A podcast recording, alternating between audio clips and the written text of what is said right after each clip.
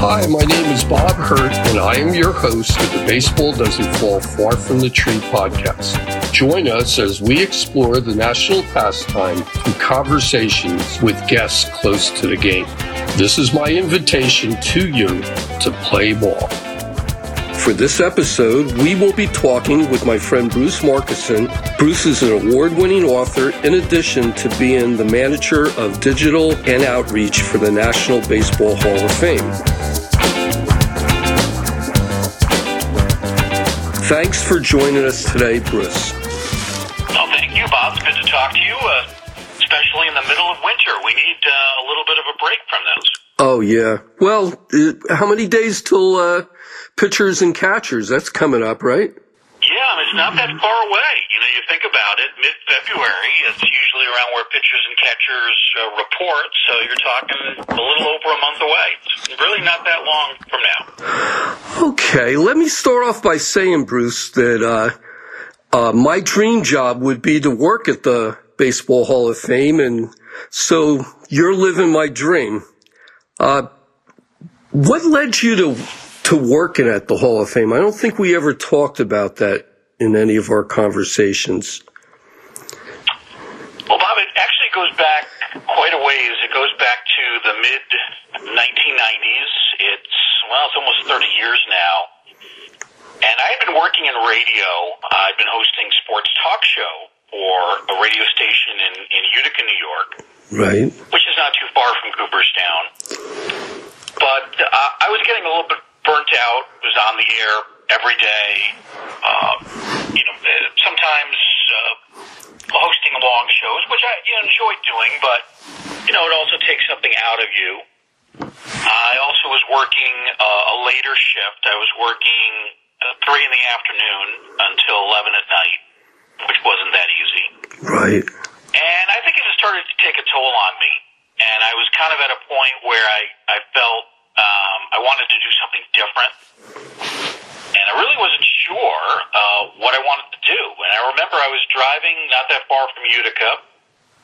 I saw a road sign, and it said something like Cooperstown, 20 miles, 25 miles.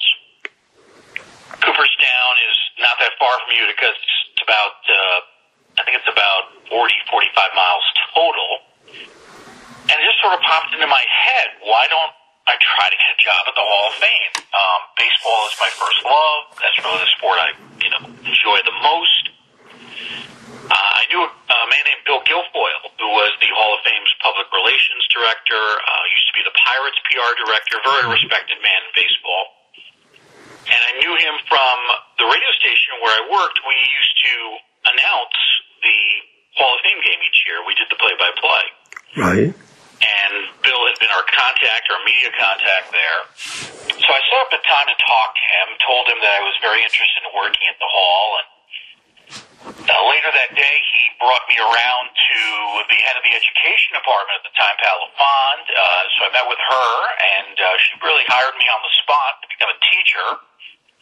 Uh, so that was a part-time uh, job, but it did eventually lead to a full-time job in the research department in the library. So I did that for several years. I then transitioned over to the uh, museum programs side of things and uh, helped us put on uh, programs and presentations for the public. Then I did leave the hall for a few years, uh, did a few other things, uh, but then came back to the Hall of Fame 2013 working in the education department. And really that's been uh, my favorite job. Uh, teaching, uh, I teach especially through distance learning, uh, virtual field trips, so we actually worked with Zoom long before anybody's ever heard of it during the start of the pandemic. Uh, so that's principally, you know, what I do now and have been doing since uh, since 2013. So I've been back 10 years now at the Hall of Fame, my second stint there. Wow. Now, uh, do you have a, a mentor? did you have a mentor? Was Bill a mentor, or is there anyone else? Well, certainly Bill would have been one of them. Uh, he was uh, a guy that I respected a great deal, uh, a real gentleman, well respected within baseball, uh, knew a lot of people, having worked for the Pirates, having worked for the Yankees. And then he was really the primary contact the Hall of Fame had with Major League Baseball. He was the guy who would you know, go to uh, things like playoff games and World Series games and put in requests for artifacts and donations. And uh, so he was somebody who was really known in baseball. I certainly learned uh, from him. Uh, you know, there have been other people uh, at the Hall of Fame. The the guy that I first worked for was the head of our research department, uh, Tim Wiles. I certainly learned a lot uh, working with uh, and and working under Tim. So those are just a couple of the people that um, you know that I've met along the way. Uh, someone who was also helpful to me in um, in getting the job at the Hall of Fame. He actually is the one who hired me to work in the research department. That's Tom Heitz, who used to be the Hall of Fame's librarian. Uh, now, Tom Tom still lives in the area. Tom lives in Fly Creek. Uh, Tim now works um, uh, elsewhere in New York State at a library. Uh, Bill Guilfoyle did pass away a few years ago. Uh, he, um, I believe, was in his I want to say late seventies when he died. Uh, but those are those are three people that uh, uh, certainly were very helpful to me as far as you know getting myself grounded at the Hall of Fame and kind of establishing uh, a little bit of a reputation there. Hopefully, a good one. You know, I was I was just thinking about uh, Bill Guilfoyle. I mean, of course, I I knew him from the Pirates and everything, but uh, yeah. I had spoke with uh, Marty Appel, and actually, Marty used to work for Bill. I don't know. Have did your paths cross with Marty at all, or have they, or? Oh yeah, absolutely. I know Marty quite well. Uh, Marty has come up several times to participate in our author series. Uh, he's written, you know, many books, oh, yeah. uh, especially related to the Yankees. He's done a couple of biographies on Thurman Munson. Uh, Marty, um, as you mentioned, did uh, uh, work for the Yankees. He was uh, brought in to help Bill Guilfoyle initially. Marty's first job with the Hall of Fame, he was brought in to handle and answer Mickey Mantle's mail, yeah. all the letters that he got from fans. It was really too much uh, for uh, Mantle himself and for Bill Guilfoyle, so they brought in Marty, and that was really his first job with the Yankees was to answer uh, the letters, the many uh, hundreds of letters that Mickey Mantle received uh, you know, that probably were sent to Yankee Stadium at the time. This was sometime in the uh, mid to late 60s, toward the latter part of Mickey's career. From there, Marty became the PR director for the Yankees and uh, eventually worked in the commissioner's office as well. Uh, he's done a lot of work for Topps. We've interviewed uh, Marty on some of our virtual programs for the Hall of Fame as well. So yeah, definitely Marty is somebody that um, uh, we've known quite well. You know, it's it's funny you mentioned his first job was answering uh, Mickey's uh, uh, fan mail because when I did interview Marty, I asked him at the end, "What would you say is your biggest accomplishment in baseball?" He goes, "Oh, well, that's easy." He says, "Mickey Mantle knew my name." And I'm like, "You can't get much better than that, right?" Oh yeah, yeah. Marty was very helpful to Mickey and uh, has a lot of great Mantle stories, no question about it. Uh, Marty is one of those great historians uh, that's out there. He's you know has written numerous books. He's also a good public speaker. Yeah, and uh, he knows uh, a lot about baseball, especially from you know the mid '60s to the current day.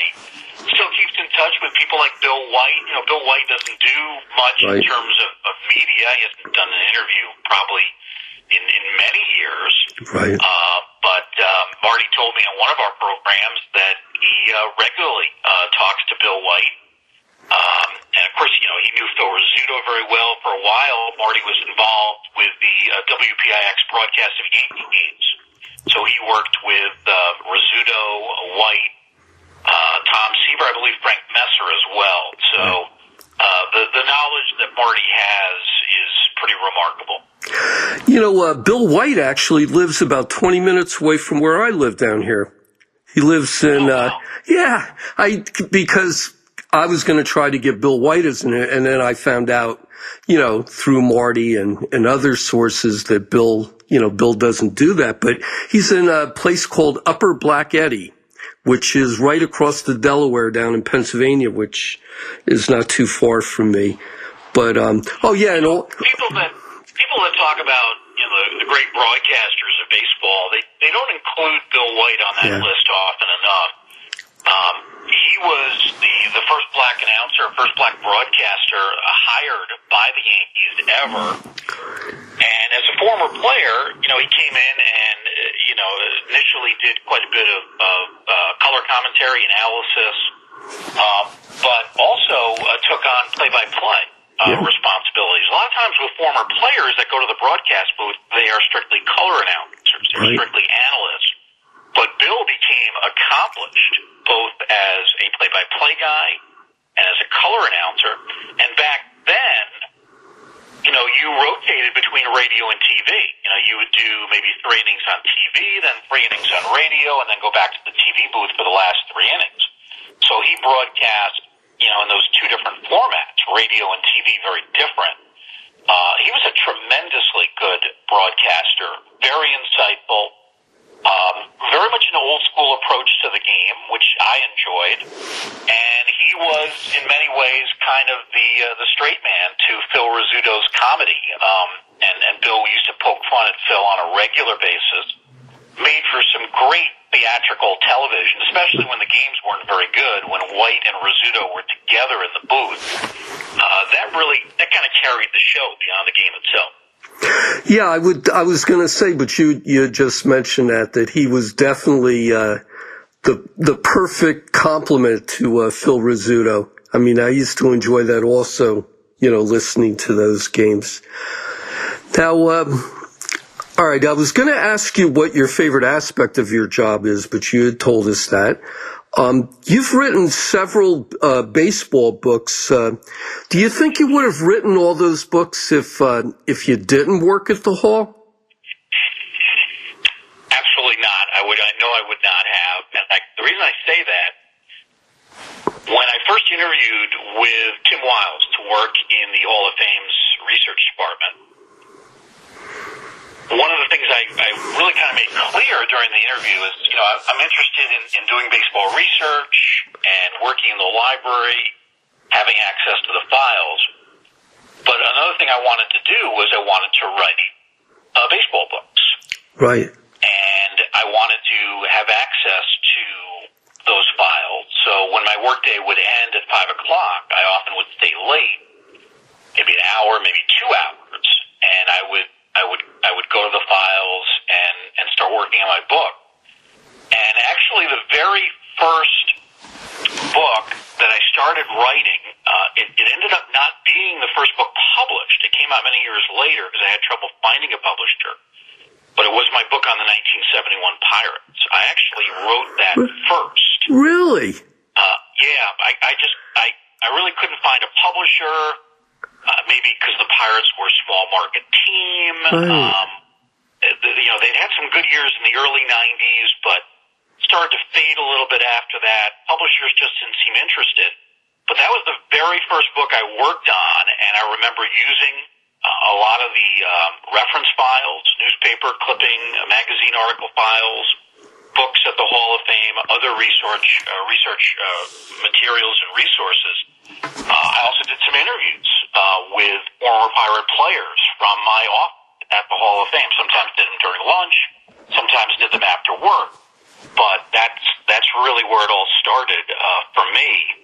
So I, I wrote that book while I worked in the library. Uh, again, it was after hours. I would come in on weekends a lot. Uh, I also um, ended up writing what turned out to be my first book, the book on the Oakland A's dynasty, the Charlie Finley years in the early 70s. Uh, that I wrote at the while working at the Hall. Also, the biography I did on Roberto Clemente. I did a young adult book on Ted Williams' career. Also, uh, a young adult book on Orlando Cepeda. So all of that happened during my time working at the Hall of Fame here in Cooperstown. And without that library, it would have been much more difficult, if not impossible, for me to, to write all of that. Now, with the um, the seventy one Pirates, didn't you write an article before you wrote the book? There was an article on the the all minority batting lineup, or yeah, I'm trying to remember if, if I wrote that um, uh, well, I definitely wrote the article before the book was published. Right.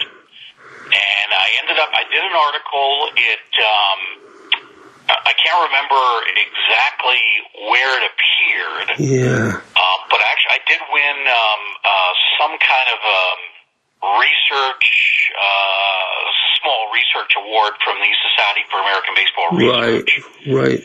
And um, I actually went out to um, one of the uh, SABR meetings and, and got the award and uh, dedicated it to Willie Stargell. Uh, but yeah, I did write. I wrote about that uh, that all black lineup, which at the time was something that almost nobody talked about. There was very little newspaper coverage at the time, as you're probably aware. Right. This happened September 1st, 1971. There was a newspaper strike in Pittsburgh. So None of Exactly. the daily papers were operating. Um, so there was very little local coverage, and as a result, very little national media picked up on it. The Sporting News had a small blurb on it. The Sports Illustrated uh, the magazine that came out the next week had an even smaller blurb. So there was virtually nothing said about it. I'm not sure that I was the first one to write a full-length article about the all-black lineup. Uh, I was certainly probably one of the first. There may have been a couple before me. Um, Al Oliver was a guy that I talked about, and he he remarked to me as he said, "Yeah, you're the only the second reporter who's ever asked me about this." And, and at the time, this was back in the had to be late '90s. Al was kind of surprised that very few writers had shown any interest in it. And now we contrast to what happened in uh, uh, 2021 when it was the 50th anniversary of that lineup. And you couldn't turn around without seeing articles on the internet or seeing features on the MLB network uh, that were about the all black lineup. And at the time, there were four living players uh, still around. Uh, since then, Gene Clines, whom we did have a chance to interview for the Hall of Fame, great guy. Since Yeah. then, he has sadly passed away. So now we're down to three. Uh, but all four of those guys were actually brought out to uh, PNC Park in Pittsburgh the week of the anniversary. And there was quite a bit uh, of coverage. They were honored by the Pirates. So it, it took about 50 years, but those guys finally got their due for, uh, I think, a, kind of an important part of baseball history that, for whatever reason, was overlooked for decades. Well, you know what? I mean, like you said, I, I totally agree with you that it was a big part of baseball history. I mean, it's sort of like a, uh, uh, a Jackie Robinson on steroids kind of. I mean, you know, and, uh, but I'm, I'm, I'm thinking about the, uh, the living players. Okay, you said Gene Clines at the time, and then Dave Cash, Al Oliver, and I guess Manny then, right? Yeah, those were the four. Absolutely. Uh, Dave Cash, whom I interviewed many years earlier when I was at the Utica radio station, because Dave Cash Is from Utica, right? Utica area. Right? Uh, that was that was a long time ago. I must have interviewed him 30 years ago. Right. So yeah, you had Cash, Clines, uh, Sanguillen, and Al Oliver, and um, I've met you know I've met all four, interviewed uh, three of them. Never really did a sit down interview with Manny, but uh, certainly uh, have talked uh, to those other guys. And it, you know, it, it's it is strange that it took so long for that lineup to become a big story because you think about it. You have, you know, an all black lineup that had not happened before, Right. hasn't really happened since, and it's that same pirate team that six weeks later goes on to win the World Series. I mean, what a great story. How how could you you know, Yeah. how could you script it any better than that? And uh, yet, for whatever reason, the media uh, pretty much ignored it for, for years and years. No, I told. Well, you know how I. You know, the '71 team is my favorite favorite uh, Pirates team. But um, yeah, you didn't get a chance to interview Manny. Uh, I was I was talking to Kent Tekulve, and uh, I mentioned to other people that Manny is a very difficult person to understand.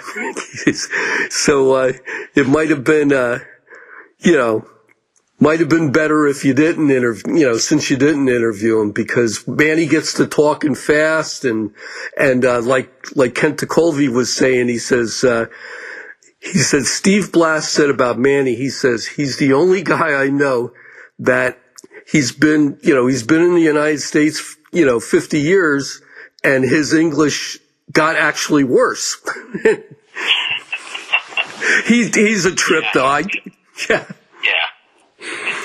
But you know, he, he, I did get to meet him. Uh, there was a, a few years back. There was a reunion in Pennsylvania, uh, set up by a friend of mine named Jim Van Koski. Uh, what he actually did was he he set up reunions for uh, players from the 61 Pirates, and, or the, I'm sorry, the 60 Pirates Right. and the 71 Pirates, and um, asked me to come out and speak. And uh, so I did get to meet Manny at that event. Uh, didn't really do a, a sit down interview. Uh, the late Rennie Stennett was there. Yeah. Uh, did I talked to him, and he told some great stories at dinner. Uh, of course, we did lose him a couple years ago. right, right. Um, I was really shocked when I heard that because he just seemed so lively and, and vibrant when I talked to him at that reunion. Um, so you had uh, you had Stennett and Sanguillen from the '71 team, and then from the '60 team there was um, uh, one of the guys was Bob Friend, Okay, and I'm trying to remember for what for some reason I'm blanking on who the fourth guy was, but there was there was a fourth player. Uh, so uh, Jim Vankoski, uh, who does a lot of these kinds of events in Pennsylvania, uh, he had set up two guys from the 60 team and two players from the 71 team, and that was what what fun that was. yeah. No, I and and I've talked to a lot of people from you know players from both teams, and uh, they're definitely uh, you know forthcoming and and uh, you know cordial and they- they're just wonderful guys to uh, talk to. I've talked to like you know Vernon Law and Elroy Face and you know like you said from the '60s, uh, and then of course the '71 team. I've had a chance to to talk with them. Now, what would you consider to be the book that you enjoyed writing the most? Wow, that's a tough question. I, you know, probably the book that I did on the A's, um, Baseball's Last Dynasty. Okay, that's the one you 1998. you won an award for that, right? Didn't you get the Seymour Medal or something from SABR? Yes. Yes. Uh, yeah, I did. Uh, I was lucky to win the the Seymour Medal, um, and then uh, we were flown out. Uh, well, not flown out because I don't really fly, but Right. uh, my wife and I drove out to Cleveland um, a few months later to uh, actually receive that award. Um, I, I loved writing that book because those A's teams uh, had something going on just about every day, and Right. that was a it was almost a day to day chronicle of what went on with those teams from like 1971 through 1975, and then of course bookended their three championship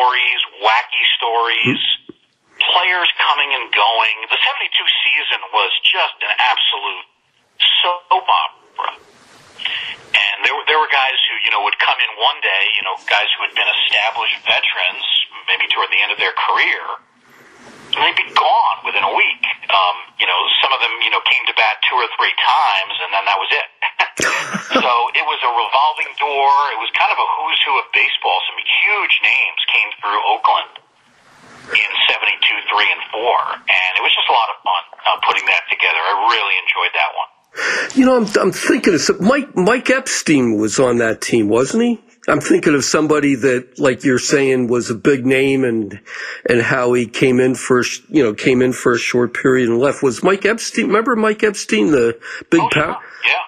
He he was with he Oakland. was on the team. Uh, he he had been on the team earlier, and then Okay. they acquired him in the middle of the '72 season. And he actually he ended up having a really good year. Uh, he was the the starting first baseman, you know, primarily against right-hand pitching. Right. And then Mike Hegan was his defensive caddy. You know, Keegan was an excellent first baseman. They would bring him in typically in the late innings of games where they were leading. Um, Epstein actually he he played he, he was with the A's in '71, and then he was with them in '72. And he had a great year. He had 26 home runs that year. Um, walked as much as he struck out, but um, he, you know, he was very brash, and Right. he clashed a little bit with Finley and ended up getting traded. Um, and then actually uh, went to Texas uh, for the start of the '73 season, and uh, ended up, you know, his career kind of finished abruptly, um, partly because of some health problems. You know, he was basically done in his early 30s.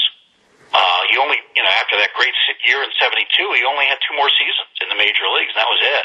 Yeah. Um, had a chance to meet him uh, years ago. I think it was 2004. There was a Jewish baseball weekend at the Hall of Fame that was organized by uh, Jeff Arnett, who um, at one time ran the education department of the Hall of Fame. And he organized this event. A number of Jewish players came in, Ron Blomberg, Elliott Maddox, but one of them was Mike Epstein. And I had a chance to meet him at the Clark Sports Center. Actually, did an interview with him, and and and it was a blast. I mean, he had uh, he's a a very intelligent guy. Um, he went on to form a, a hitting school. Um, had very definite hitting philosophies. Was greatly influenced by Ted Williams when he had played in Washington. Ted Williams was manager there. So um, yeah, Epstein was was definitely a part of that dynasty. Um, in retrospect, he you know probably should have been there in '73 and '74, but um, uh, again ran afoul of Charlie Finley and ended up getting traded. Yeah, Charlie uh, seemed to have a habit of doing that. You know, if he uh, if he had a uh, if you rubbed him the wrong way, you know, he sent you along. I mean, uh, you know, I grew I grew up with the Oakland A's. I remember watching. Now, they it, it's funny we talk about you know uh, chemistry like in the in the uh, clubhouse and stuff, but it seems like like you had described the fighting of of the Oakland A's. They were almost the antithesis of of uh, of chemistry. Now, if you were to You know, like to say they had a different kind of chemistry. Okay, maybe Uh, that's it. Have chemistry because everybody gets along and they all like each other. The A's, it was more of a, a tension, but it, it seemed to keep people energized, and they had a lot of smart players too. And Right. and you know they they played uh, when they got on the field, they were able to play together, play the game fundamentally very sound and they were able to put a lot of those personal differences aside for nine innings. Right. So their their chemistry was um, kind of against the grain, against the book, but somehow it worked. I mean, it, it you know, uh, if, if you tried that today, it probably wouldn't work, especially if you tried a major market with a lot of media. But in, in Oakland, in the Bay Area, in the early '70s, um, it, it somehow produced um, one of the, the great dynasties in baseball history. Now, do you think any of uh, the way they play or the way players played? Do you think there was any uh, jealousy that was motivation, or or uh, you know wanting to outdo their their teammates, or you just think that they had a common goal? I guess. Oh, I'm, you know, there were definitely egos there, no Yeah. question.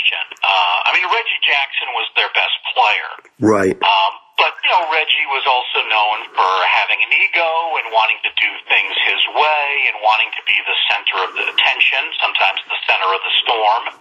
Uh, so there's no question uh, that he was uh, a player like that, and they did have other guys like that. But they also had some glue type players too, uh, like a Joe Rudi. Yeah, uh, gentleman Joe Rudi, one of the real nice guys in baseball. Um, and he, he got along with everybody. And he was a very stable personality. So that sort of counteracted some of the egos. Uh, Catfish Hunter was, I think, a lot like Joe Rudi. Um, you know, a kid came from the country. Um, he um, didn't have a big ego. Um, incredibly durable pitcher. Took the ball every fourth or fifth day. Was the ace of their of their staffs for a number of years. Um, somehow was able to coexist with Finley for a long time.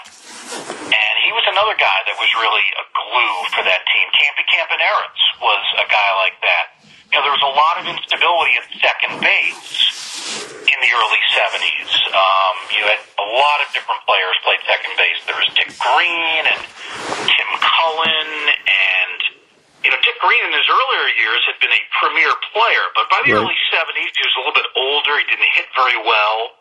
So he was constantly being shuffled in and out of the lineup. So they had a revolving door at second base for most of that three year championship window, but it was always Campaneris at shortstop. And of course, then it was always Bando, Sal Bando at third base. So they really stabilized the left side of the infield. And having Campy there with his great range, uh, he was a, you know an excellent shortstop. Often served as their leadoff man, their top base stealer. Um, he was an, another really important part of that team. Now, from the from the Oakland A's team, did you how how many people did you get a chance to interview? Did you get to interview any of of them for the book, or? I did. I interviewed probably about a dozen uh, of the players, and not necessarily the star players. I, although I did, you know, I did interview Rollie Fingers. Uh, I did talk to him, um, but some of the I'll tell you one of the best guys that I interviewed in terms of content that he was able to give me uh, was Don Mincher, uh, okay. first baseman. Don Mincher um, played with the A's uh, in the early '70s. Uh, and he was actually on that team in 72. Uh, he was primarily a bench player at that point, but he'd been a really good player with the Twins and Angels in the 60s. He was at the tail end of his career, um, but he was a guy that came over midway in a trade with the Texas Rangers. And um, he, um, you know, you look at his numbers, not very impressive, but you know, he, I think, brought uh, a little bit of that veteran presence to the bench. And for me, uh, he was actually the first guy I interviewed for the book. And he had so much insight, so many great stories. He told me which players I should try to interview. He told me those that, you know, may not be so reliable and might not tell me the truth. Right. Um, but he, he really gave me, I, I had, I had literally uh, done no interviews for the book. He was literally the first guy I talked to and he was so helpful. Uh, at the time, he was, I think, president of the Southern League, and so he was still active in baseball. But he was he was friendly guy and uh, very very helpful in in terms of you know who to talk to, what questions to ask, who to avoid. So I'm forever grateful to Don Mincher. Didn't he play for the uh, Seattle Pilots the one year they were the Pilots? Didn't Don Mincher? That's right. Yeah. Yeah, he had a very good year for them. He was their all-star representative. Right. First base. Yeah, that's right. That's right. He had a. He was a guy. It, it's ironic that he ended up retiring after the '72 season. I mean, he was in his mid 30s and he was at the end of his career. But the next year, uh, '73, was the start of the DH, and Don Mincher was a guy who would have been perfect oh, for yeah. that role if he had been just a little bit younger. Uh, he's a guy that um, I think would have been a productive DH for somebody, the A's or somebody else, maybe a team like the Yankees, left-hand power hitter, uh, good guy in the clubhouse, championship experience from his years in Minnesota. Uh, the, the DH it just came around a bit too late for him. Right. Now, who I, is Don Mincher the the the best interview you had, or who would you say was your best interview that you had? Not just for the book, for for you know all your time at the hall and and uh, you know, is there any? Well, I would say for, for the A's book, uh, I think Mincher was the best. Okay. Um, he was really good. You know, there were some players that I tried to interview. I remember Vida Blue came to town one day, and he was participating in some kind of a small scale old timers game over at Doubleday Field. I tried to interview him. I told him that I was writing the book, but he, he, he for whatever reason, didn't really want to talk to me or didn't want to be interviewed. So, uh, you know, I respected that decision. Right. But for the A's book, Mincher was was definitely the best. Uh, for the books uh, that you know, for the book I did on the '71 Pirate, the team that changed baseball, uh, Steve Blass was probably uh, the most insightful guy. Uh, he was really good. Um, I interviewed him on the phone. I also had a chance to meet him in person. Uh, so in my early years in the hall, I was still in the research department, and one day Steve Blass and Dave Giusti showed Right. up, good friends, Yep. and they um, they actually um, they went on a tour of the museum, and uh, someone in the library knew that I was a fan of those pirate teams. So they arranged for me to take these guys throughout the museum and, and show them the exhibits. And I got a chance to talk to both Blass and Giusti. And then later I did a follow up, did a phone interview with Steve for the book. Um, but he was he was fantastic. Uh, Al Oliver was another really good one, very insightful. Um, we talked, of course, about the All Black lineup, but talked about other things. We talked about Roberto Clemente. Um, the the one person that I would have loved to have interviewed, uh, not just for that book, but in general, and he's a guy that I I would have loved to have met, uh, the late Doc Ellis. Oh yeah. Doc Ellis was the most controversial player on those Pirates teams of the early 70s, and teams that were generally not controversial. But Doc was always stirring things up for whatever reason, sometimes for legitimate reasons, other times Doc was just being Doc. We also know by his own admission that he had, you know, a severe problem with drugs uh, for much of his career. And then um, it, it was around 1980 or so that he uh, started to change. Uh, he, stopped using drugs. He um, really regretted the, the fact that he had become involved with this. Um, it had affected his behavior. It had affected his health. He vowed to stop drugs. The final 25 or so years of his life, Doc Ellis became committed to speaking out about, you know, the problems of, of drug use and drug abuse. And he would speak to kids. He would go to schools. Uh, and he, he traveled all around. I think he lived in Southern California Right. uh, at the time. And he did a lot of work out there. Um, but here's a guy that, you know, people like to focus on, well, he pitched the no hitter while under the influence of LSD. It's kind of a questionable story how true that is. Um, and a lot of people have actually glorified that, which really annoys me to no end. Uh, Doc Ellis was not proud of that. He was not proud of the fact that he used LSD and cocaine and these other illicit drugs. And he basically spent the last quarter century of his life trying to make amends for that, trying to tell kids, you know, these are the mistakes I made. Avoid them. Don't repeat these problem areas that I got myself into. And I really respected Doc for uh, for doing that. I would have loved to have talked to him about this.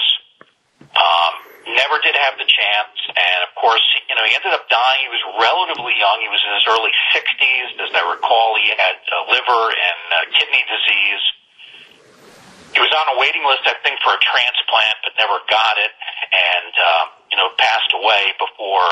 Um, you know, sadly, uh, I had a chance to meet him, and it, it's really too bad because he was doing such good work counseling youngsters, and I think he had a, a really important story to tell.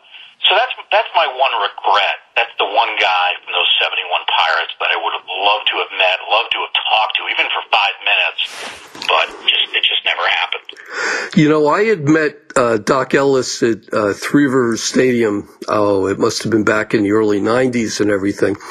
And remember, remember that program called uh, Scared Straight you know, they had like prison. Well, I'll tell you, Doc L. I, I met him, you know, shook his hand, just, you know, we said a couple words and everything, nothing, nothing in, in detail and stuff. But he had like a shaved head and he had, he had two earrings like Mr. Clean and stuff. He was the most intimidating person I ever saw. I could just see him. He would have been perfect for Scared Straight, but, but yeah, I, I, I, agree with you totally that people do uh, they do glorify that game and uh, you know I you know Doc had Doc had a really good career. I mean he wasn't you know he wasn't uh, just all about the uh, pitching a no hitter on LSD or anything like that. I mean he was uh, in fact he was their the Pirates' leading pitcher really in '71, but Blass, you know, Blass's uh, star shown in, in, in the World Series and everything. But Doc Ellis was quite a pitcher, and he doesn't get credit for, you know, how. Oh, yeah. Well, he had that one good year for the Yankees too, right? Didn't he have a good year with the, oh, yeah. your Yankees? Yeah. Yeah, absolutely. You know, the first half of the '71 season, he was just about the best pitcher in the National League. Yeah. He was certainly the ace of the Pirates. Um, it seemed like he did wear down as the season progressed. He, he ended up pitching well over 200 innings that year. Right. Um, and that was a common thing, but uh, his his arm started to hurt in October, and he wasn't 100% healthy, and that's why he wasn't very effective in the playoffs or World Series. Luckily, Blass was and really took over as the ace. But then Doc bounced back. He had a very good 72 and, and continued to pitch well um, for the next several years. Uh, eventually, was part of the uh, the uh, Willie Randolph trade. Um, uh, went to the uh, Yankees and uh, was was terrific for them yep. in uh, in 1976. You know, the the year the Yankees got back to the series. Um, but you know, Doc uh, clashed with George Steinbrenner. Shocker that that would happen, right? right. um, and there's a, a an in, I, I don't want to say if it's an infamous quote. It, I guess it was said in in jest, but it's in uh, Sparky Lyle's book, The Bronx Zoo. Right. And somebody went up to Ellis and was asking about Steinbrenner, and, and he was saying, "Yeah, here George, uh, you know, George is flying in to check up on the team." And uh, Doc said to one of the other Yankees, uh, "Oh, you know, that's good to hear. The the more that he flies." Uh, the better the chance that one of those planes will crash. Oh. and uh, that was kind of a shocking statement, but uh, you know, I'm, I, I'm sure he was not uh, completely serious. Uh, it, it was in jest, but he, uh, you know, he and George certainly uh, clashed, and he ended up lasting uh, only a little bit into the '77 season. Um, then, of course, he goes to Oakland to play for Charlie Finley for a little bit. Go Mhm. figure on that. right. But you know, you know, Doc Doc was a guy. I mean, he said a lot of crazy things, but I think he always was good-hearted.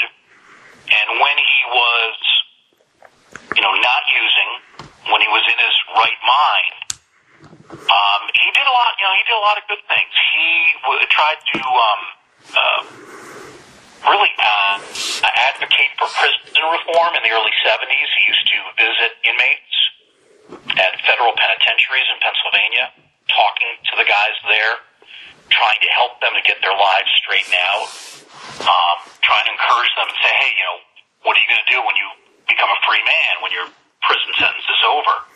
Uh, um, and he was in, in things like that. He, um, you know, he had this whole idea of you know social justice and these causes that he really was concerned about, um, but he would get sidetracked because of his drug use, because of his you know somewhat outlandish personality, um, and then his you know his anti-drug uh, message really became the resounding message uh, when his career came to an end. But uh, uh, you have, I think, you, you really have to admire uh, uh, some of the some of the great things that Doc uh, did. We remember him for the controversy, the conflicts, but beyond or behind all that was a very decent guy. Right. No, I I definitely agree with you with that. Okay, who was and and you were saying about Steve and uh, Dave Giusti and everything that who was the coolest person you met that was visiting the Hall of Fame was sort of you weren't expecting to run into him, but they I know a lot of I know a lot of baseball people go to the Hall of Fame, and I've I've read that you know you mentioning you know people that you've seen. Who who would you say was the coolest person that you ran into that was visiting the Hall of Fame? Well, I think certainly Blass was near the top of that list. Right. Uh, another guy that I would put up there was Willie Stargell. Oh, really? Uh, this was yeah, this was in my early years. This was late '90s. Willie was uh, actually invited not by the Hall of Fame, but by the United States Postal Service to come out and do a talk in the Hall of Fame Grandstand Theater to some area school kids. Right. And someone in the Hall of Fame, it might have been Jeff Idelson, who at the time was our uh, PR director, he knew that I was a fan of those Pirates teams. So he arranged for me to be part of a group of Hall of Fame staffers that went to lunch with Willie. And I got a chance to meet him, and that was a major thrill.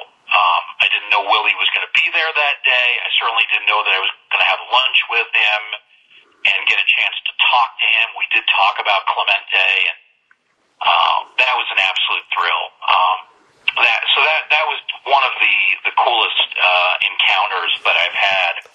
Uh, in terms of you know, I've, I've done a lot of virtual uh, interviews like you're doing with me right yeah. now. Right. Uh, and some of those guys, even though it wasn't in person, um, but we, we were talking in real time, some of those guys have been great. Uh, when Hawk Harrelson won the Ford C. Frick Award, uh, he was tremendous. So much fun to talk to. Great stories. And he was exactly, in that interview, he was exactly the way you'd expect him. He was, um, he was actually uh, probably the only guy who ever cursed during one of our Hall of Fame programs. um, that was just Hawk, you know, that was his style, and, and he was a little bit outlandish, but he was very friendly, very appreciative of the fact that we took time to interview him and to focus on him. Uh, another um, guy that was uh, been a lot of fun for me to talk to, and I've interviewed him now three times. Um, once in person, one in the bullpen theater, and twice in virtual programs, and that's Dennis Eckersley. And, Oh, uh, he's, he's become one of my favorites. Um, such a down to earth guy, so much fun, willing to talk about anything. I remember I was interviewing him in the bullpen theater at the Hall of Fame, and I was trying to be diplomatic about why he'd been traded from the Indians to the Red Sox. Um, so I, I kind of diplomatically, you know, tried to broach the subject about the reasons behind it. And Eckersley, he comes out and says, well, the real reason was that um, uh, one of my teammates stole my wife.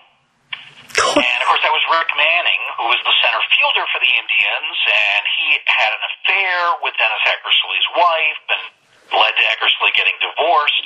So it was an untenable situation in the Indians' clubhouse. Right. The Indians had to make a decision. One of them's got to go. And at the time, they thought Manning was their center fielder for many years. He looked like he was going to be a gold glove outfielder and a pretty good hitter, too. Um, in retrospect, they ended up trading the wrong guy. They traded a future Hall of Famer. Right. But that's principally the reason why Eckersley got traded. So here he was willing to bring up this episode, probably one of the most difficult situations of his career, in, in many ways, um, kind of embarrassing, even though he did nothing wrong. And he was willing to talk about it. He brought it up. I mean, that, that just tells you how honest and forthright uh, he is. And he was also he was so nice to me. I mean, after the interview that that first interview we did in the theater, um, you know, he actually complimented me and, and said he really enjoyed talking to me, and he thought my questions were great. And you know, as you probably know from doing interviews, that doesn't always happen. No. You know, um, whether you've done a good job or not, a lot of times people don't say that you've done a good job. They don't thank you for, you know, researching their career and, and doing your homework. So for a Hall of Famer to take a moment to do that, I mean, that really that really meant something. Uh, so he's another guy that uh, has become a real favorite of mine. Well, you know, they loved that. Uh, you know, when he retired from uh, broadcasting with the Red Sox, I was amazed at at all of the people that came out and and said such great things about. I mean, I guess because I never really heard him announce. I'm, you know, maybe as a guest on some other game, but yeah, he he definitely uh, he must, you know, he must have that type of uh, feel about him, you know. Yeah, he, he does. He's he's very honest, and uh, you know sometimes uh, that honesty isn't appreciated by players. Right. There was that episode with the Red Sox a few years ago where Eckersley actually had very it was very mild on air criticism of one of the Red Sox pitchers, Eduardo Rodriguez. Right. And uh, it was apparently uh, heard secondhand by the Red Sox players, one of whom was David Price. David Price then confronted Eckersley in front of the entire team, tried to embarrass him, um, and it, it, it was really, uh, uh, frankly, it was a disgusting thing uh, that happened. That that uh, that Eckersley had to put up with there. He was, and he to this day, he's never received an apology from David Price. For whatever reason, the Red Sox uh, didn't mandate that. They should have. Yeah. Um, you know, one of the things when you become a broadcaster, part of your job is to offer uh, criticism, not just praise. And and the criticism that he that he made toward Rodriguez was so much. I mean, it wasn't a cheap shot. It wasn't insulting. It was a momentary comment, and it was accurate. Actually, the guy had been pitching poorly of late, and it was a complete overreaction by Price. And it just, it, to me, it, it shows.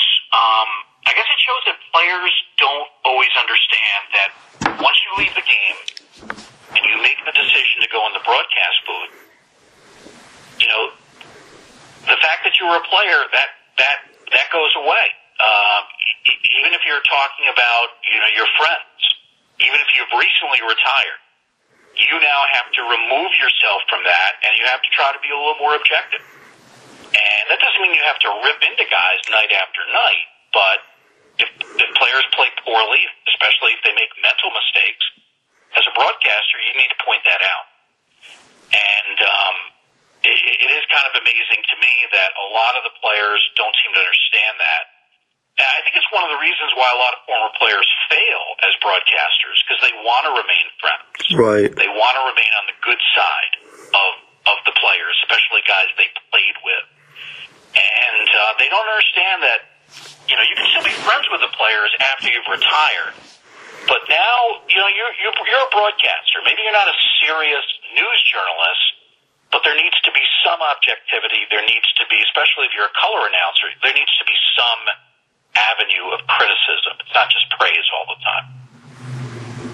Yeah, I guess I guess the uh, the homers. Remember, like with Bob Prince and you know a couple of uh, you know those type of announcers are you know you know not Well, I think the Not difference around Bob, with those guys, you know, you think about a Bob Prince right or even a Phil Rizzuto, right and they were primarily play-by-play guys.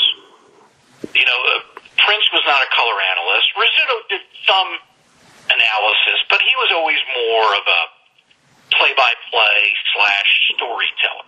right So yeah, that for for those kinds of guys it works. But when you're supposed to be the serious analyst on a broadcast, like a Bill White was, or like a Dennis Eckersley has been in recent years, uh, I, I think you need to. It's a different standard, and uh, it, you you need to be praiseworthy at times, but also critical at other times. Um, if the team's playing badly, you know, there's no reason why you can't say that. I, I think you know, don't insult fans. Fans know when their team's not playing well. You know, if a guy strikes out four times, don't tell us about how great his four at bats were. Right. Um, I think fans feel insulted when they hear that kind of stuff. You, you want some honesty from your your color announcer, and I think that's one of the things that made Eckersley so good. And you know, unfortunately, he's you know, unfortunately for us, he's made the decision to retire. He wants to spend more time at his home in the Bay Area, and I can certainly understand that. But I think Red Sox fans will miss him not being in the booth. No, that's that's the feeling I got that they would. Um, oh, you know what I wanted to ask you about, and I don't think I'll ever. I'm sorry to say, I don't think I'll ever be be out there for it because I'm not good with crowds anymore. But uh, what is induction day like in Cooperstown? That's got to be a madhouse, right? It can be. Um, it, it is one of the most enjoyable and fun days of the year, though. Oh, I you know, could've- We're a small town in Cooperstown. Right. We have 1,800 people who live here year round. Now, in, in the summer, the local population does increase, probably to 23, 2,400, but still a small town. Right. But on induction day, induction weekend, you know, you can have 20, 30,000, 40,000 people. Uh, I think last year, I know they announced the crowd at about 35,000. I thought it was closer to 50. Certainly felt more like 50,000. The town was very busy that weekend, and the induction was well attended. And it, it brings an energy uh, to the, this sleepy town in upstate New York, rural upstate New York. Uh, I love it. I think it's great. Um, you, know, and, and of course, I'm a baseball fan, so you know, getting to see these Hall of Famers come back.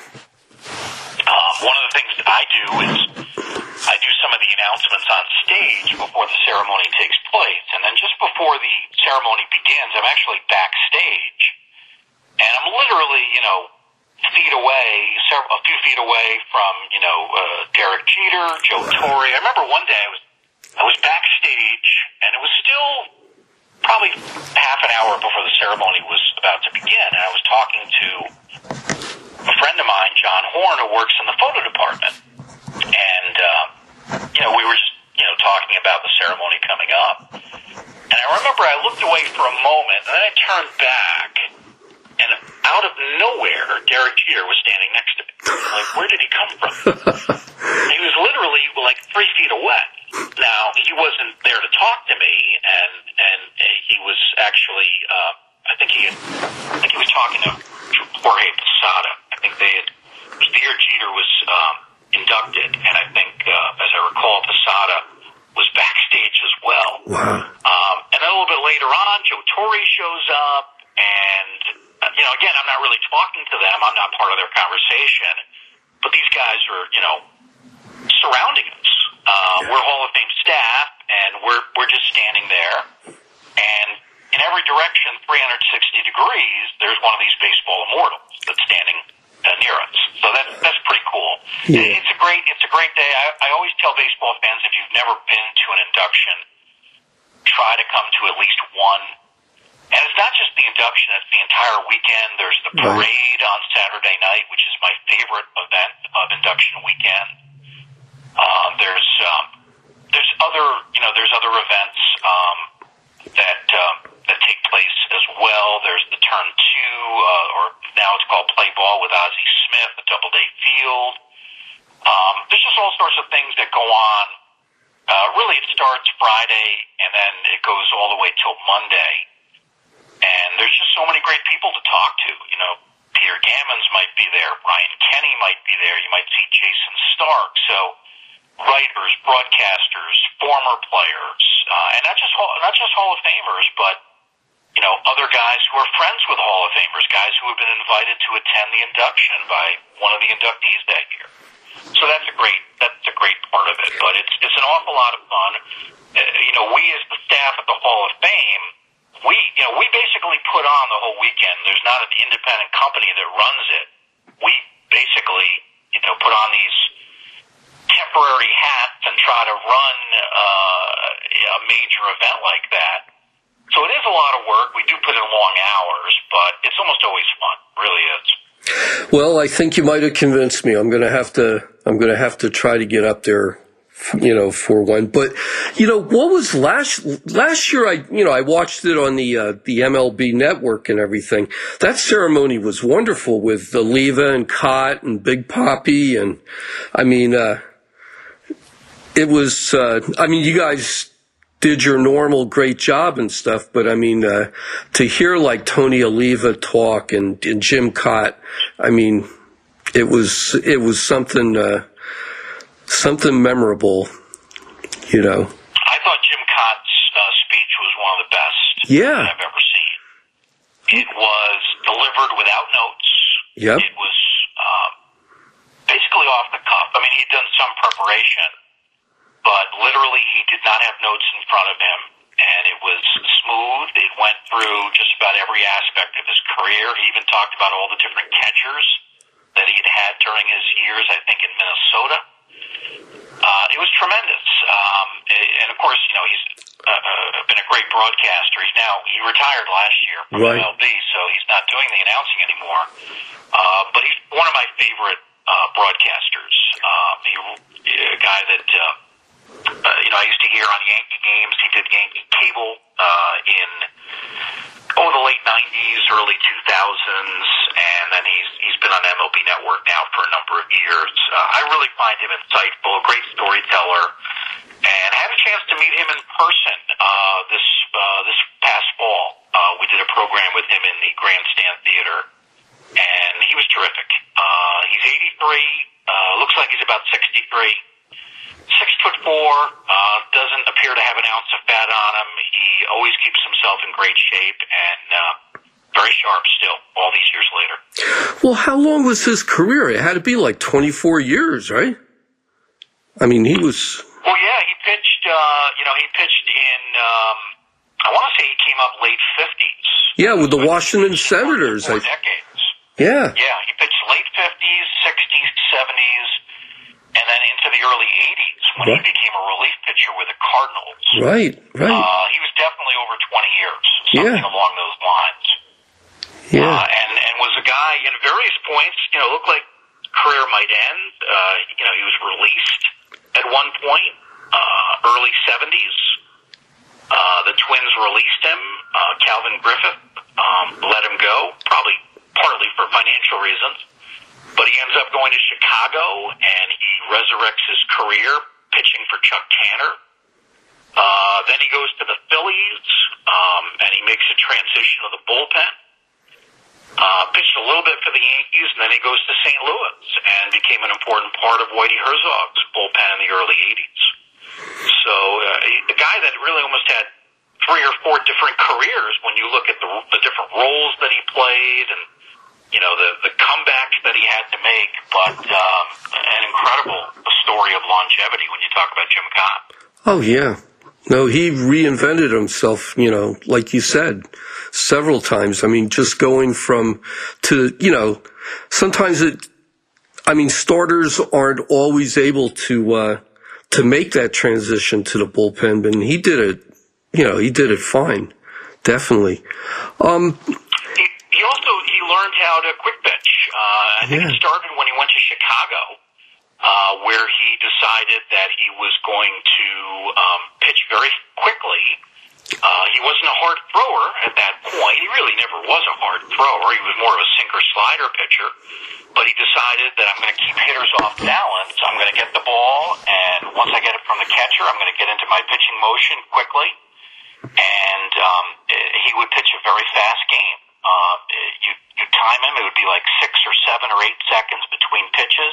Nobody does that in baseball today, yeah. but he did that as a way to upset hitters' timing, and it it ended up extending his career. Well, you know, I th- I think you know that I'm I'm good friends with uh, Tom Walker, you know Neil Walker's dad, and he told me about a game he pitched against Jim Kaat, and uh, he said it, it went like under two hours. it was, I mean, yeah. can you imagine under two hours a baseball game? I mean, nowadays, no way, no way would that no. that happen. And, and even back, even back in the seventies, it was pretty rare to have a game under two hours. Oh yeah, you know, games would be two fifteen, two and a half. Um, but yeah, it, playing games in an hour, forty five minutes, hour and fifty minutes. Um, probably a good chance it was a Jim Kaat game. Yeah. Now, uh, I'm sure there might be uh, some some people listening to this that haven't been to the Hall of Fame, but you as as someone who works at the Hall of Fame, what would you say is the must must see thing that a visitor for the first time at the Hall of Fame should uh, should see? Is there anything in particular? Yeah, you know there there are three full floors of exhibits, Right. and I always advise people if you've never been there before, and you really want to get a sense of what's on exhibit, what the museum is about, give yourself three days, not three hours, but three days. Okay. Because if you really want to go through the exhibits and, and read a lot of the text panels and get a sense of what the museum's about, you need to spend, you know, minimum two days, but preferably three days to go through it all. You know, as far as essential exhibits to see there, um, I mean, for me, you know, I love the baseball card exhibit, which is our newest permanent exhibit that started in 2019 as you probably know, I've been an avid collector Right. for many years, so I really love that one. Um, my favorite exhibit, though, is um, uh, along with the baseball cards, is the exhibit called Whole New Ball Game, which is on the second floor, Okay. and it's baseball from 1970 to the current day, and that coincides with me growing up with the game. Uh, I started following baseball in '72 when I was seven years old. Okay. Um, so the way that exhibit is structured, the timeline, 1970 to today, that's basically the span of my baseball fandom. So uh, I love that exhibit. It's it's it's a very extensive exhibit. It's there's a lot to see. It's very colorful. There's some you know the great uniforms of the 70s, the short pants used by the White Sox. One of the great things about that exhibit are these there are these large video screens. Oh yeah. No, I agree. They feature great moments in in in baseball during the '70s. 'Cause That was really the the first big television era, and you can just punch up on the screen uh, all these great moments in baseball history, mostly on field, but occasionally off the field stuff. And you can relive them. You can watch. You could spend all day just hitting those buttons and watching uh, the different highlights.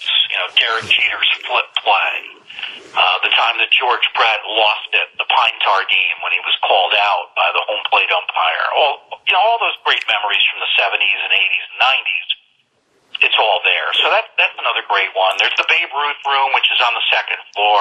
Right. Uh, that's the first exhibit that the hall ever put together that was focused on one player, Babe Ruth, um, and was it was redone about ten years ago. Um, but it, it that exhibit has actually existed in different forms going back to the 1980s. So that's a long-standing exhibit, a lot of fun.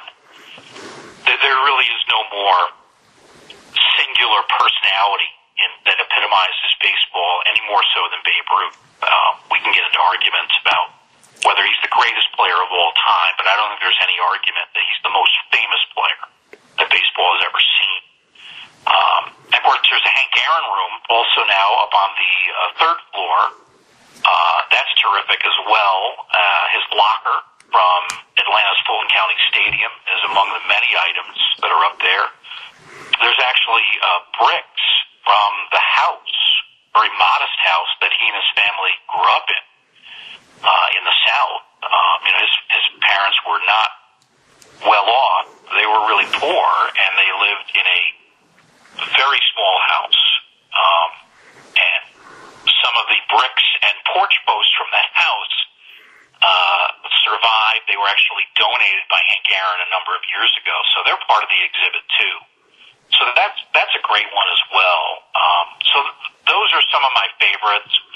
And then the thing we always recommend that people watch our our film. We have about it's about an 18 minute film called Generations of the Game.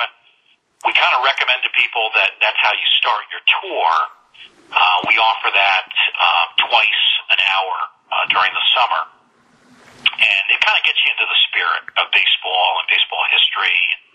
Um, so that's a good way to start your tour. But there's all sorts of exhibits. There's something for everybody. No matter what era of baseball history you're interested in, we've got something that covers that. Uh, and that's one of the great things about the museum. Well, you know, that's even like like you said, you definitely have something for everyone. I mean, even the uh, I forget what the uh, uh, it, it's called, but the silver screen where you have like uh, the media, you know, with the Bud Abbott, you know, Costello, uh, and Yeah, then who's, uh, who's on first? Yeah. who's on first. I mean, that's a classic. I mean, all, all the different movies, uh, you know, uh, the, I know I saw you had the uh, 42, you had, you know, the Jackie Robinson movie, and, and uh, you know, just, you know, that's a wonderful thing for the, you know, casual fan. I mean, someone who is maybe more familiar with, uh, you know, baseball on film than the actual history. But you're absolutely right about the uh, the one exhibit that you were talking about from the 70s, 80s, and everything. When I was last, the last time I was out in uh, Cooperstown, I would have to say that was the one place that was the most crowded. You know, it seems, and and that's probably because uh, you know the age of the fans that are coming in. You know, like you Yeah. said, would be be from about that time. But um, so uh, as we get older, you know, we're I- I'm in my 50s, and I think you're maybe around the same age. well, no, I'm 65 now, Bruce. Oh, wow. Yeah. you were younger. yeah. Oh well, thank you. Yeah. we got that on tape too. Yeah, I mean that was your era, right? The Yeah. 60s and 70s. Oh, My yeah. era was 70s and 80s. That's Um, for sure. So yeah, that's that's what definitely appeals to us. Uh, there probably aren't many fans around from the 30s and 40s, um, but even people that are interested in that, we you know we have a timeline of baseball history. You know, we have the Babe Ruth exhibit. Uh, we have a World Series exhibit that goes through the entire history of the Fall Classic. So we do try to cover all eras of the game, uh, and and also the 19th century. Uh, we have a, a room called Taking the Field, which is Yeah. basically the 19th century and before, the roots, the origins of baseball in America. So even that's covered as well. You know what I want to add? Now that we clarified that you're doing a book on Mike Easler, how is that going? I mean, um, you know, can you talk about that, or do you want to talk about it yet, or? Sure. Yeah. Yeah. We've been working for, on this for several years. Okay. Uh, Mike um, called me. Uh, uh, must have been five or six years ago, and he had seen an article that I wrote about him, and he liked it, and uh, asked me if I would be willing to work with him on his autobiography. And of course, I said yes. So we've been working on that off and on, um, trying to, to piece together his uh, his his personal uh, history. It's a different kind of book for me because I've never really written uh, with a player his autobiography. I've always written in my words, in my style Right. and now you're you're you're writing um, while working with a guy, uh, trying to write in his language from his perspective, Right. um, and and that's uh, it's tricky. It's a little bit of a different thing. Um, unfortunately, uh, Mike had a you know a major personal setback uh, late last year.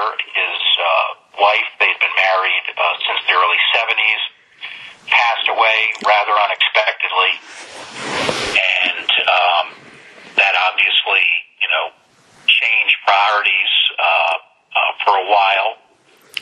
Um, but we're hoping at some point in 2023 to finish the manuscripts and then start shopping the different publishers. And, uh, you know, I would hope that maybe uh, we'll see the book out 2024, maybe 2025. Uh, but it's a book that's going to trace his, uh, you know, life growing up in the Cleveland area, uh, uh, initially signing with the Houston Astros, bouncing around from organization to organization in his 20s, and really not establishing himself as a good major league player until his 30s. Uh, but he was part of that 1979 team Right. that won it all. And um, had a great year. He and Lee Lacy formed that tremendous left field platoon in 1980, I think it was. Right, 1980. Uh, they got lots of publicity that year. That's one of the great platoons the game has ever seen.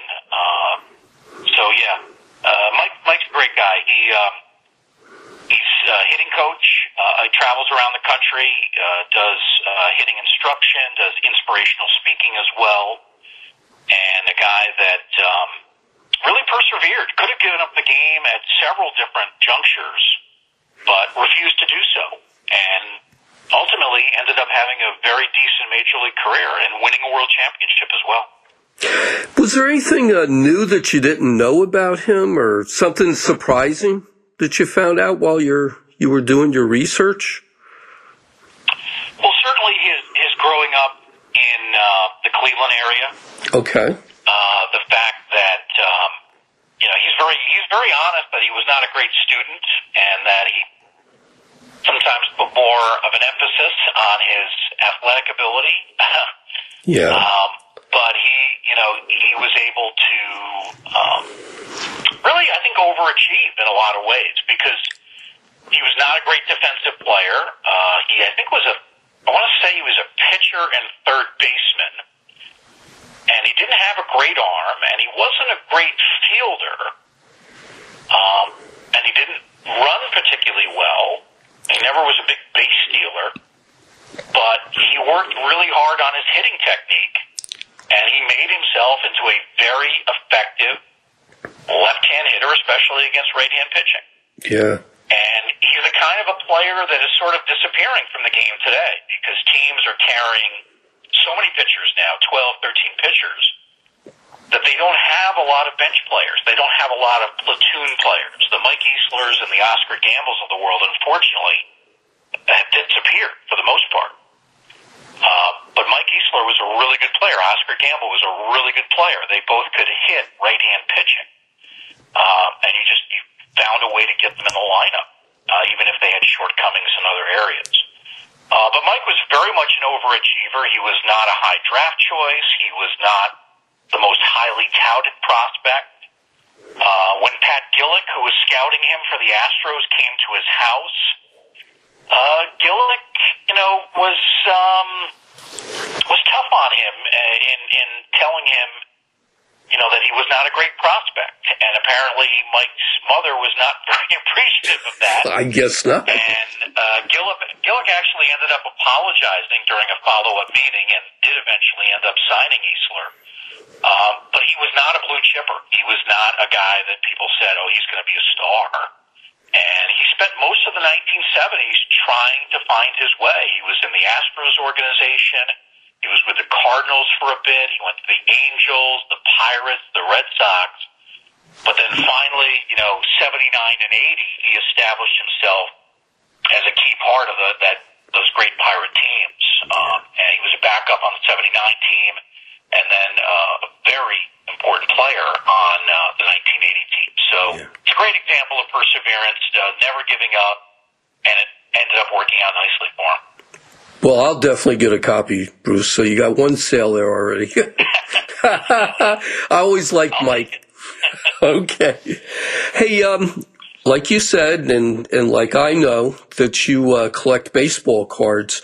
Now, what would you consider to be your prized possession, and what is your favorite card? Because a lot of times your prized possession might not be the the absolute, you know, favorite. Yeah, that's a good question. Um, you know, I, I don't know what my most prized or valuable card is. Um, Yeah. I, I really haven't had them graded in a number of years. And grading the condition of the cards has become so important in terms of value. So I, I'm not sure which, it's probably one of my cards from the early 70s. I have a George Brett rookie, I have a Robin Yount rookie, and haven't checked their values in recent years, but I know at one time they, they would, you know, draw quite a bit if they were in near mint condition. Right. Uh, so I don't know my most prized card, but certainly my favorite card, and this is not going to be uh, a surprise to you, Yeah. is my 1972 Roberto Clemente Topps card. Oh, Um, yeah. It's, it's, it's the base card.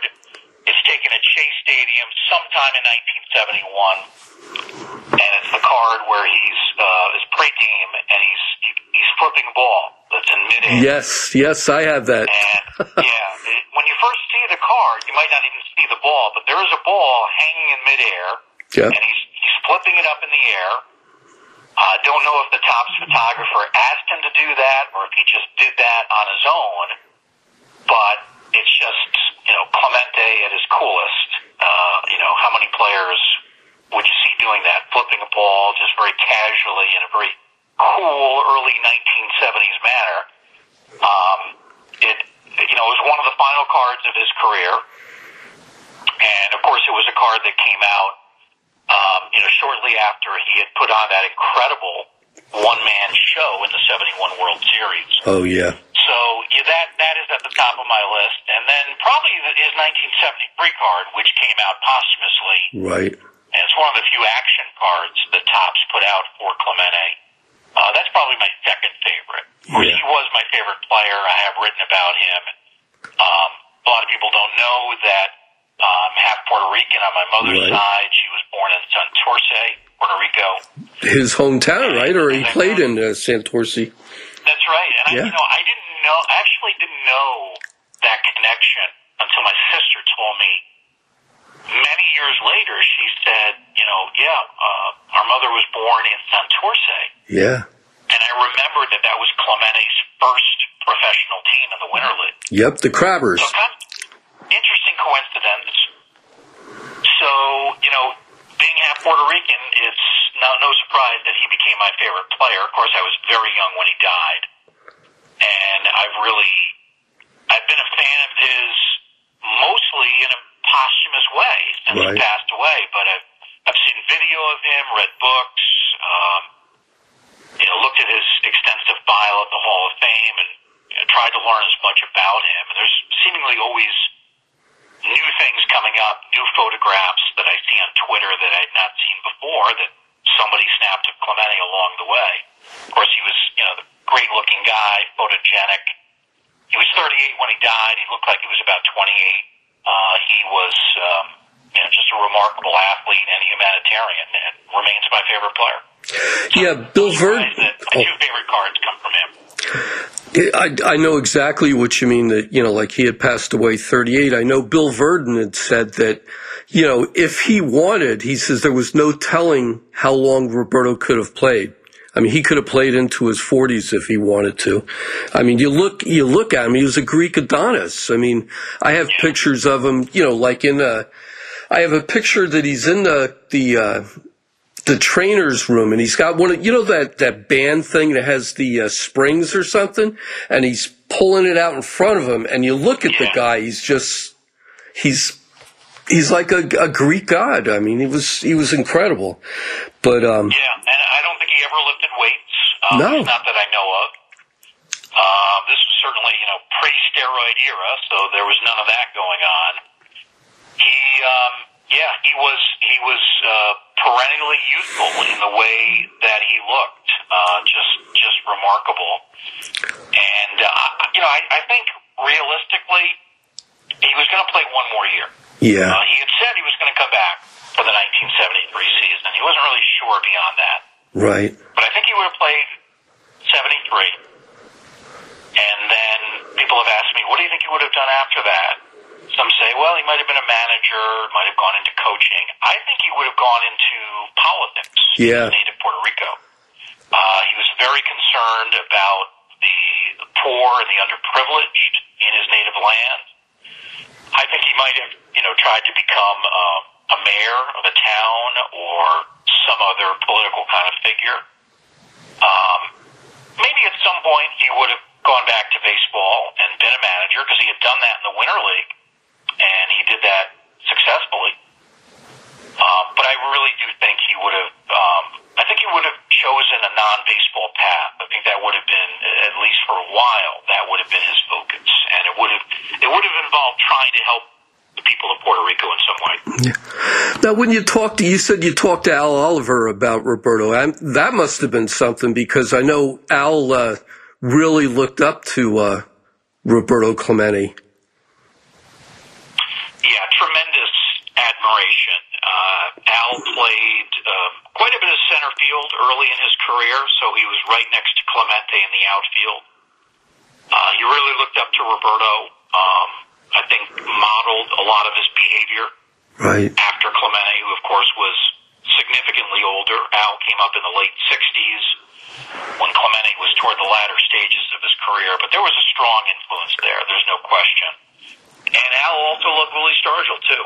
Oh, Willie yeah. was also a role model to Al Oliver. So, yeah, there's there is definitely uh, a connection there. And it, you know, if you think about it, at one point, uh, not for a long time, but that was their outfield. You had Stargell in left, Oliver in center, and Clemente in right. Yeah. And then, of course, later Oliver became more or less a full-time first baseman. Um, and did play some left field too, but he did play center field early in his career. Can You imagine playing in the outfield, and you've got Stargell Hall of Famers. right, and Clemente to your left. That's pretty good. No, you can't can't get much better than that. But um, you know, you you talk about you had lunch with uh, Willie and stuff. I mean, I I've met I've met and talked to so many people that were teammates of his. He was such a humble man. You know that? I mean, he really.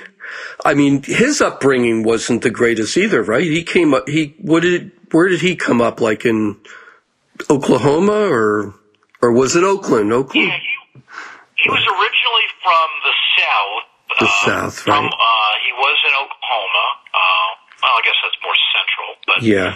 um, his family moved out to the Bay Area when Right. he was young. So, as I recall, he grew up in the Oakland area Yeah. and um, went through a lot of racism uh, in his career, coming up in the 50s and early 60s. You know, playing in southern minor league cities where the Jim Crow segregation was brutal, uh, being separated from your teammates in restaurants or hotels. And when he played, um, you know, there were times when there were no other black players on the team with him, or maybe there'd be one or two other guys.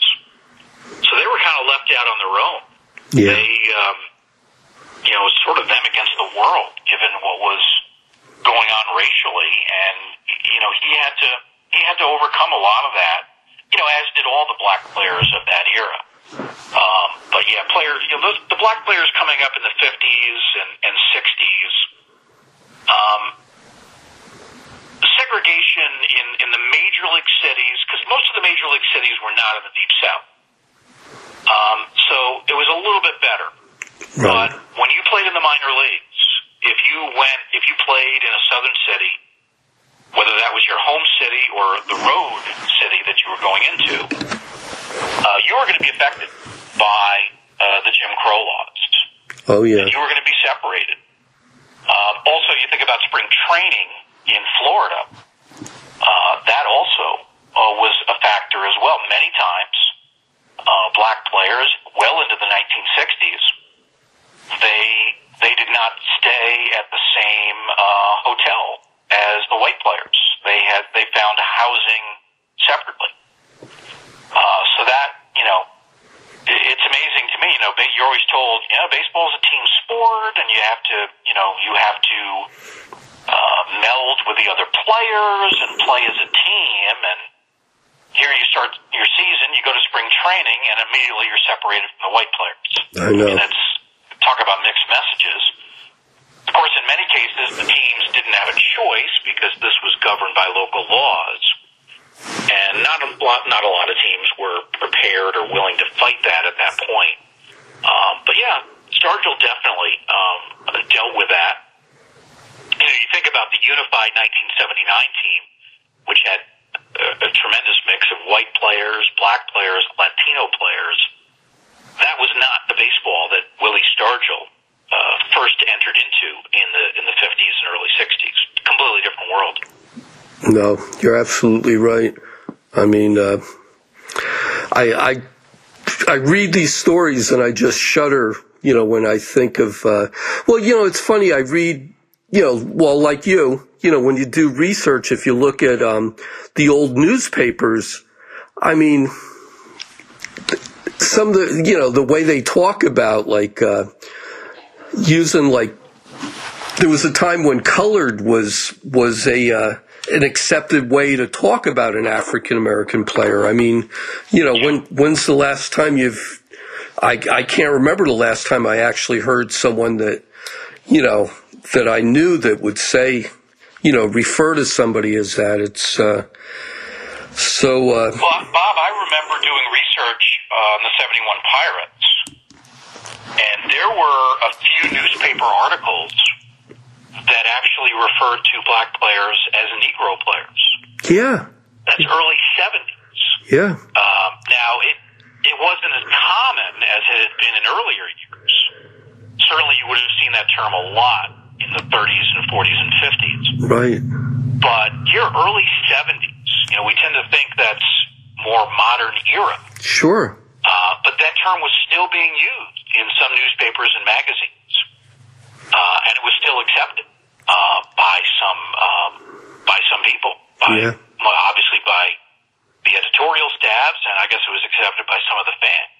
But that was one of the things that really jumped out at me. Is you know, you know, I think I think of 1971 as that's not the Stone Ages, right? Um, Right. But yeah, that was still that that kind of language was still being used. And uh, while the Jim Crow segregation had pretty much gone by then, um, you know, it, it was still there mid 60s, late 60s, uh, after the Civil Rights Act had passed. Uh, Yeah. Things didn't just end with the Civil Rights Act of 1964. So Right. players of that generation, uh, the black players, the Latino players as well, really came up under uh, uh, very difficult circumstances. Uh, and it would it would start to change, I think, significantly in the 70s and 80s, um, and it would become better. Um, not ideal, but better. Um, but yeah, if if you, if you came up in the 50s and 60s as a black ball player, uh, uh, you faced uh, more obstacles than just 90 mile an hour fastballs. No, that's true. And they didn't wear helmets then either. you know when. That's right. But uh, all right, I'm gonna be. Well, you think about it. That, uh, talking about helmets, just to uh, uh, diverge for a moment, helmets did not become mandatory until 1971. I know, isn't that amazing? I That might shock people. And it was grandfathered in. So if you were a player that had worn a cap to the plate, you were a veteran established player, right, you could continue to wear a cap and not a helmet for the rest of your career. right, You would have a protective liner under the cap, but you didn't have to wear the helmet if you didn't want to. If you were a young player or a rookie, yeah, then you would have to wear the helmet, but it didn't become mandatory until, you know, 1971, you know, 52 years ago. But again, it, I, you, I know you remember 71 and I remember 1971. right. Well, you know, it, it's funny if you think about it too with the ear flaps. I mean, I remember when in the late '60s that Carl Yastrzemski would wear an ear flap to protect his ear that was facing the pitcher, and there was a little criticism of it. You know, they they were like, ah, you know, they, you know, I guess like I know like Ralph Kiner said a lot of the the big um uh resistance that a, a lot of players had is they don't want to be thought of as a, as a sissy. You know, and that was the old type ones. You didn't even have the ear flaps. I mean, uh, now you got like mouth face plate, you know, the thing that comes out across the mouth and, you know, but, uh, yeah, I can't. I can't even imagine a major league player not wearing a, a helmet, just wearing his baseball cap. I mean, well, p- people didn't throw as as hard back then. I mean, you didn't have like uh, you know Chapman or anybody like that back in the 40s and 50s. You know, so But you still, you still had guys that were willing to throw inside. yeah, Sal to come up and in if the situation uh, mandated it. Right, right. And and those helmets, while they were they were pretty good for the era compared to what they have today. Yeah, The material that's used today, the extended flap that goes across, Right. you know, the mouth, and, Yeah. and provides additional coverage.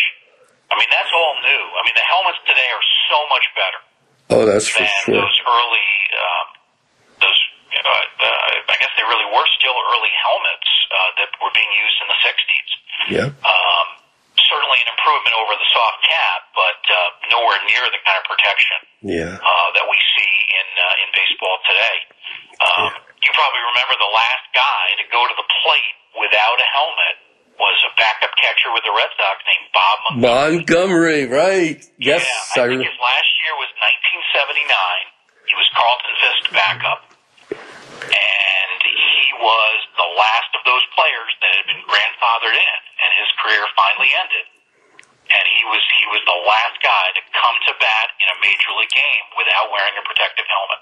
I think he ended up being a broadcaster too, didn't he, Montgomery, or somebody Oh, named yeah, Montgomery? long, Yeah. long time broadcaster with the Red Sox. Yeah.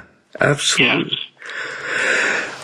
Okay, I, I want to wrap it up, but before I do, I want to talk about, uh, and I find this interesting. I haven't, I haven't read it either of the books, but um, you write books on horror films. I and you know, the the last one you wrote, what is it? Hosted horror on television: the films and faces of shock theater, creature features, and chiller theater. I remember all of them. That must have, you know, I'm going to have to get a hold of that. How, what did you? I guess you grew up enjoying that, and that's why you, uh, you know, you wrote those books, or Uh, oh yeah, and there, Bob, it's a connection to baseball too. Um, Oh, okay. I grew up in the uh, New York City area. I lived in Yonkers, New York, okay, and we had a, an independent station, uh, WPIX Channel 11. oh yes, Carried about 100 Yankee games a year. right, right, So on Saturday, let's say Saturday night, the Yankees were playing a night game. And they played a lot of Saturday night games back then uh, at Yankee Stadium, but also on the road. So you'd watch the Yankee game, and it would probably end around 11 o'clock, because they started the games at 8 o'clock. So the games would end, you know, 10.30, 11 o'clock. And what would come on after the game was Chiller Theater oh wow, the late night horror showcase Saturday nights would run into the early morning hours Sunday. And sometimes they showed one movie, sometimes they showed a double header of movies. And they were films from the 30s, 40s, all the way up through the 60s and 70s. So that's what I grew up on. Yankee baseball followed by Chiller Theater. And anybody that grew up in the New York area might remember the six-fingered hand Oh, yeah. the swamp. That was at the beginning of the show and also during the commercial breaks. Uh, and then they uh, they would you know they would show the hand during those commercials, uh, and then they would go back to the movie. And I spent many late nights uh, watching those films. So that was another great interest of mine. Uh, baseball and horror, two things that you might on the surface think have nothing to do with each other, but there was that connection through WPIX Channel 11. So yeah, I'm a big fan of horror. Uh, I wrote the book that you mentioned back in um, 2021. Came out through McFarland. okay. Uh, interestingly, McFarland does a lot of baseball books, and they do a lot of books about horror movies as well. So we have that in common. I didn't realize that. Uh, yeah, oh yeah, they do a lot of books about cinema, uh, but uh, with a heavy emphasis on horror films. Uh, they have many, hundreds of horror titles that they've done. really? Yeah, uh, so uh, baseball and horror are two of their big genres, uh, so they're the perfect publisher for me. Yeah. No, that sounds great. well, you know, I'm I'm actually working on a second book, and uh, I was, you know, the first thing I'm thinking, well, you know, it might be a slam dunk to go through the same the same publisher, but I was thinking of going to uh, trying to to go through McFarland. How are they? They, uh, you know, how do you like them as pub? Well, you must, you know, because Yeah, they, they were actually the first publisher that I had submitted uh, a manuscript to. okay, Um, they do, you know, they do a very professional job. They do a lot of editing. Uh, they uh, are very good about placing photos in the right parts of the book. okay, You know, they don't just have a photo section in the middle. They intersperse the photos, but they match up to the text. okay, So if you're talking about a Vincent Price movie, there's a photo on that page from that movie. Nice. Um, but I was really impressed with their editing. Uh, they do a lot of fact checking. They gave me a chance to review the manuscript before it was sent off to the printer. So I'm, I was very pleased. Now, one thing I, I remind publishers, you know, McFarland, they do a very fine job, and, and I you know, I, I love what they've done with the book. But their primary market is libraries. Right. Um, they're not going to be a bestseller like a, a major New York City publisher. They're based mm-hmm. out of Jefferson, North Carolina. Right. And their primary audience is uh, libraries. Um, so if you you know decide to go with a, a publisher like McFarland, um, your book is going to get out into libraries, but it's also going to depend a lot on your own ability to promote, do interviews, right. do signings, um, make contacts with bookstores, and and try to find other places that would be willing to carry the book. So. Right. Um, like I said, I've been very pleased with them. I, I didn't go into this project with any expectation of becoming wealthy. Right. Uh, I didn't go in with any idea that I'm you know, going to sell, you know, tens of thousands of books. Um, my idea was to, you know, create a good book, have it published in a quality manner, and have it get out to the people that are really fans of the genre. And, um, you know, it's been about a year and a half now, and I, I've been pleased with what McFarland has been able to do. Good to know. Good to know. Yeah, the, yeah, the, keep the, them in mind. yeah, well, you know, the the book I'm writing. Uh, well, it's. I don't know if you know about it, but there's only been 11 father and son combinations that were ever drafted in the first round of the uh, the baseball draft. You know, the amateur baseball draft. So um, I've been. Well, I have a lot of uh, content that um, I'm actually going through editing with it, but but it, it's going to be something that uh, you know the the baseball researcher or baseball fan is going to be more interested in. It's not going to be like a uh, like you said a bestseller or something. So I was thinking, I know that you know McFarland's more of a scholarly type, you know, uh, publishers. So, and like you said, library, and and that's basically what I would want, you know, for that book. So, I'm definitely going to keep them in mind then. All right, all right. You know, there are younger listeners out there, and I'm sure there there will be. Um, If you get into book writing, you know, you might you might do very well. You, maybe you'll become the next Bill James, and and maybe you'll become a best-selling baseball author. Um, more likely it is that you'll become kind of a niche author. Right. And you'll do it because you love it and because you want to put out a quality product and you want it to get to the people that really love the subject matter. No. And that's going to matter a lot more than, you know, the royalties, the money, the advance that you might make from right. that book contract. Um, so my advice to young baseball writers out there that are thinking about, well, writing baseball books, um, don't do it thinking of money first and foremost. Right. Um, do it because you love it. Do it because you want to write, because you love baseball, and and maybe you want to see your name in print. That's kind of a nice thing too. Yeah. Um, but you know, do it because you enjoy it, you love it, and you take pride in it, and you'll you'll hope that it does find its its niche audience, um, as opposed to being a bestseller that's going to make you a millionaire those those best selling millionaires are few and far between. Yes, they are. Yes, they are. All right, Bruce, I'm going to wrap it up. I want to thank you so much for taking this time, and it's always great to talk to you. And I love talking baseball, so this this was a wonderful way to spend my uh, Thursday evening. Well, I, I enjoyed talking to you as well. Um, we, we covered a lot of ground here. Uh, yeah. Uh, but yeah, I, I, had a lot of fun with it. I really enjoyed it, Bob. All right. Well, you have a great evening, Bruce. And um, I'll be up at the Hall of Fame after the winter. I don't want to drive up there when. All right. Okay. All right. Well, hey, I hope you, I hope you feel better and uh, stay in touch. Okay, Bruce. Thanks a lot. Okay, Bob. All right. Care. Bye. The phrase, the apple doesn't fall far from the tree, is meant to indicate how children's qualities and talents are similar to their parents. So, to honor my dad and his influence on me concerning baseball, I named this podcast The Baseball Doesn't Fall Far from the Tree. If you have any questions about today's program or are interested in ordering our book, Intelligent Influence in Baseball, you can contact us at rvh1971 at yahoo.com.